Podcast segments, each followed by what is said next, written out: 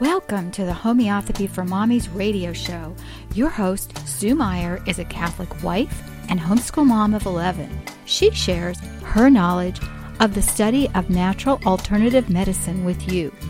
While this show is not intended to diagnose or name any disease, through her experience, Sue will share helpful information to help you further your study into the amazing world of homeopathy.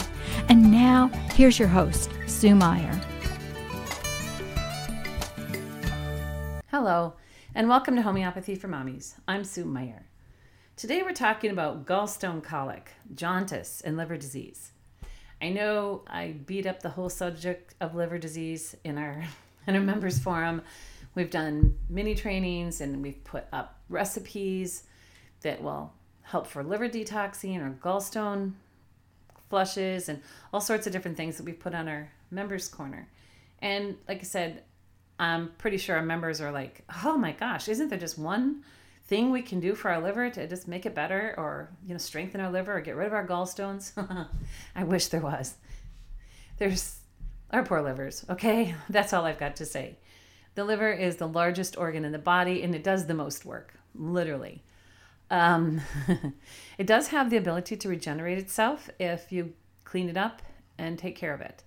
And so, um, unfortunately, if it starts getting plugged up, you a person is subject to fatty liver disease, cirrhosis, all sorts of different things, and it really just gets it can get filled up with toxins, and it holds things in it that if it doesn't have time to get rid of, say, an allopathic drug that you've been taking, or you drink a lot of alcohol or you smoke a lot of cigarettes, all these different things that we take into our body willingly or on purpose, our poor livers have to help screen absolutely everything that comes into our bodies. And, and then the liver has a memory. We talk about that. You know, it's it's we have muscle memory, we also have liver memory. And liver memory is like has memory like an elephant. It never forgets anything, okay? So if you quit uh, alcohol, for instance, it's going to remember real quick. um, and drugs the same way. That's why a lot of people have a hard time getting off allopathic drugs or getting have a hard time getting off, you know, antidepressants and things like that. And so, anyway, the point is, is so many people nowadays have gallstone problems or gallstone colic. So many women. Uh, if you talk to a woman who's 45 years old, if she still has her gallstone her gallbladder she's doing good because gallstones are a product of overflow of bile and residual effects of a liver that's having trouble functioning.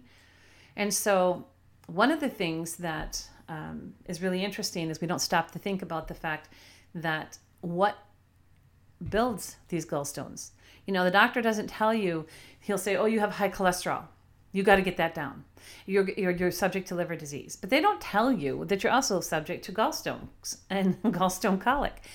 They don't tell you that that's the cholesterol is what's, you know, we, our body produces 80% of all the cholesterol that we have in our, in our system. They always tell you to, you know, stop eating, you know, red meat or whatever, but that's only 20% of our intake of cholesterol and our body produces the rest of it. Our body actually produces cholesterol in response to poor digestion and other things. So it's like what comes first, the chicken or the egg, right?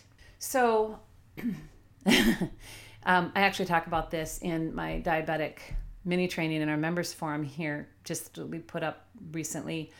And so this is a subject very near and dear to my heart. Um, and the whole cholesterol issue is if a person has high cholesterol, we're talking, um, there's a, a doctor, oh, I was going to quote his name and I, I don't have it right now, but I'll put it, I'll try to put it in my notes. But he, yes, all these notes are going to be available on the members forum to the printable.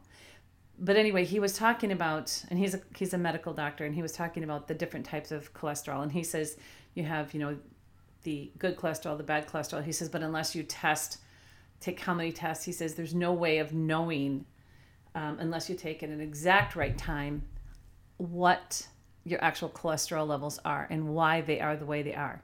But there is a correlation between diabetes, heart disease, and high cholesterol. It's just the way it is because the old saying, you scratch my back, I'll scratch yours. That's what's happening with the hormones in our body. And so they talk to each other. And if they're not getting the right signals, then the poor liver is just going to continue to produce more cholesterol. So we have this homeopathic remedy called cholesterinum. And we've known about this remedy for simply ages. I took some information here from John H. Clarke's Materia Medica of 1902. And it's just really, really interesting because why do we not talk about this? I mean, why are we taking statins and all this other stuff when possibly all we'd have to do is clean up our liver, get our diabetes under control, and use the homeopathic remedy cholesterinum and possibly iodum? And I, like I said, I'm going to um, read some of John H. Clarke's notes here to you because it's it's it's absolutely fascinating that we have this homeopathic remedy and we don't utilize it like we should. Yes, it's a Sarcode. It is actually taken. Um, it's a trituration and it's taken from the epithelium, in other words, the lining of a gallbladder and the larger ducts. Okay, so the cholesterol there's it's known under as cholesterinum, cholesterine, cholesterine, cholesterolum. It's known as different remedies, but it's all made. It's all the same remedy. It depends on which lab that you purchase the remedy from. And being as though it's a Sarcode, it's made from a health. It's made from healthy cholesterol. Okay, and it's used traditionally in all potencies. We have um, from Murph. Well, I'll go from Murphy's Materia Medica here. He lists this remedy as a possible remedy for the use and, and cancer, cirrhosis, opacities of the eyes, fibroids, especially uterine and um, other fibroids, gallstone colic, gallstones, insomnia, jaundice, liver diseases, and tumors. The person needing cholesterinum is usually moody and irritable. Why is that? Because the liver is the grouchy people have liver issues. Okay, it's just the way it is. We've talked about that too. I love it. Um, I actually had a homeopath one day. I was talking to her, my friend, and I was. She says, "So how are you doing these days?" And I says, "Honestly, I am so ornery. I can hardly stand it, with no known reason. I have no obvious reason to be so ornery." And I says, "I am just owly all the time lately." And she goes, Well, then, young lady, you need to do a liver cleanup. And I'm like, Oh my gosh. Oh, doctor, hear thyself, right? You can't. I couldn't see myself for what was really going on. So I did do a good liver cleanup, and guess what? My mood improved. anyway, okay, back to some of the things. Okay, uh, it, there's really, it's really, really interesting some of the clinical things here and the different parts of the body that are really affected. But the the uh, opacities of the eyes it's really really interesting because we do know that uh, obviously the everything in the body is connected but a lot of liver issues will be reflected in the eyes. Um, discoloration bluish eyes um, you know they can have um, the face can even look a little bit bluish leg cramps leg cramps are a huge a huge symptom hepatic engorgements gallstones and gallstone colic, jaundice, liver cancer, and liver diseases. The modalities are worse from touch or jar, worse lying on your side or bending or sudden motion. The skin can have red, coppery spots, and the characteristics, if we read John H. Clarke's characteristics, we see that cholesterinum is a substance crystallizing in the leaflets with a mother of pearl luster and a fatty feel. In other words, crystallizing in the leaflets of the the, the sections of the liver. It is, a sol- it is soluble in alcohol and ether. It occurs in the blood and brain, yolk of eggs, seeds, buds of plants, but most abundantly in the bile and biliary cal- calculi. Ameke, who did much to introduce the proximate principles of the tissues as remedies, anticipating the practice now so much in vogue in the old school, recommended cholesterinum as a remedy in liver in cancer of the liver. He claimed to have derived great advantages from its use in cases diagnosed as cancer of the liver, or in such obstinate engorgements that malignancy was suspected. Now you have to remember back in 1902, they didn't have, they couldn't send you in for an MRI or an ultrasound or other blood tests like they have today to diagnose someone with cancer very easily. Um, they would have had, they people were diagnosed with cancer, but it wasn't readily available in testing back then. And so they would take a patient and they would say, oh, hmm, we have great engorgement here. We have, and we're not able to get it down with other remedies or diet. And so they would suspect a malignancy due just to the symptoms. And Burnett recently adduced, this is written in 1902, he says, Burnett, that's James Compton Burnett, one of my uh, other favorite authors, has recently adduced conclusive evidence in support of the correctness of Ameke's assertion. And I have myself, John H. Clarke, cured mainly with this disease. A case described to me. He says he didn't even see the patient. It was a man over 50, but he didn't even see him. But he said he was in the last stages of liver disease. He had been given up by his medical attendant and was ordered to make his will without delay. And he actually was able to cure this person.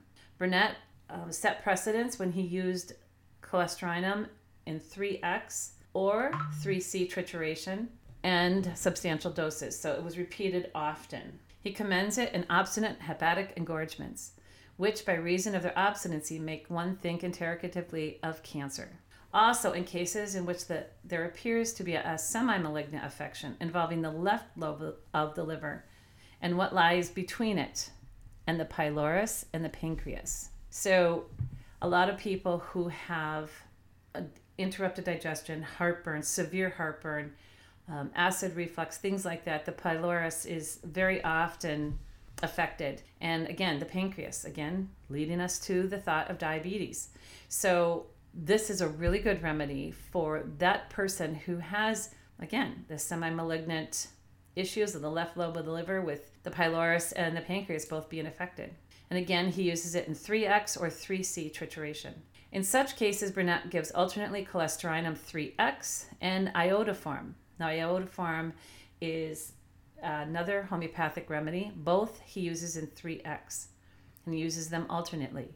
It has been used with success in the removal of opacities of the vitreous. Again, the eyes. Yingling reported some cures of gallstone colic and other diseases of the liver in the Medical Advance article August of 1908 and noted that in gallstone colic, the patient suffers so severely that it is almost impossible to obtain symptoms. In such a case, when one cannot give well selected remedy, which, you know, he says, just go ahead and give cholesterinum, and thus far it has never failed. It can be used instead of morphine in cases where the symptoms cannot be obtained for a proper selection of a remedy.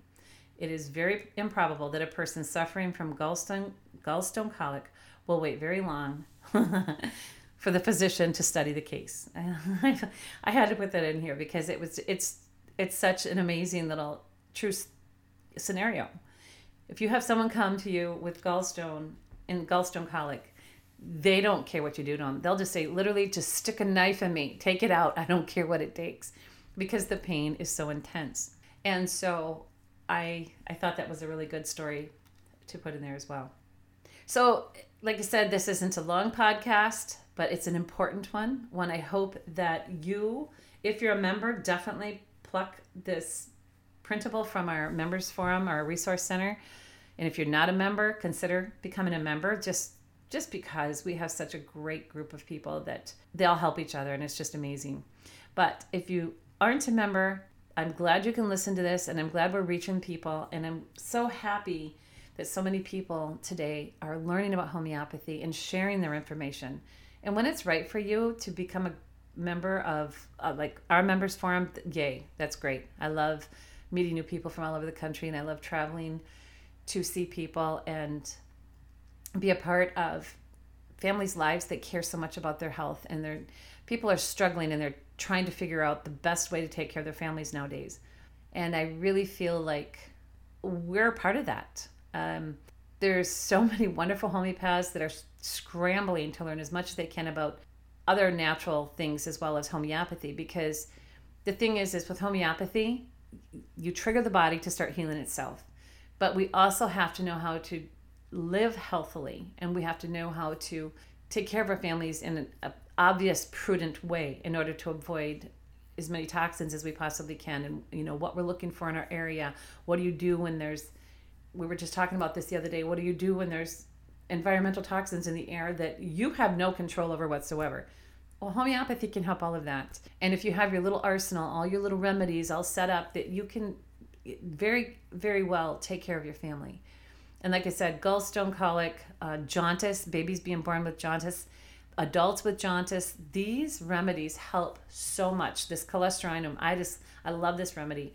I've seen women that, and it's almost always women that have the problems. And again, we go back to the hormones, but I, this remedy has helped so many women to get their gallstone issues under control, their fatty liver under control, because it's very hereditary. If you're prone to fatty liver, it's very hereditary.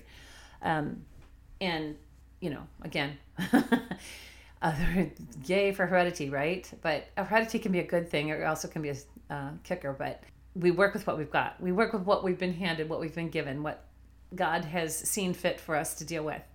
And so that's why I love this remedy because, like I said, it really is amazing. It works so amazingly well. And um, I do tell people you should work with the homeopath if you're working with, you know, if you're just getting into homeopathy. Um, there's no harm in taking the remedies on your own if you're well versed and you've studied the remedy and you know how, you know, your body symptoms and your body systems. But I do encourage everyone to work with the homeopath and on our website, we do have references to good homeopaths that have been recommended to us. And I know on our forum, they're always talking about different homeopaths or different uh, schools that they recommend that you can go and, and find a good homeopath to help you walk through situations like this.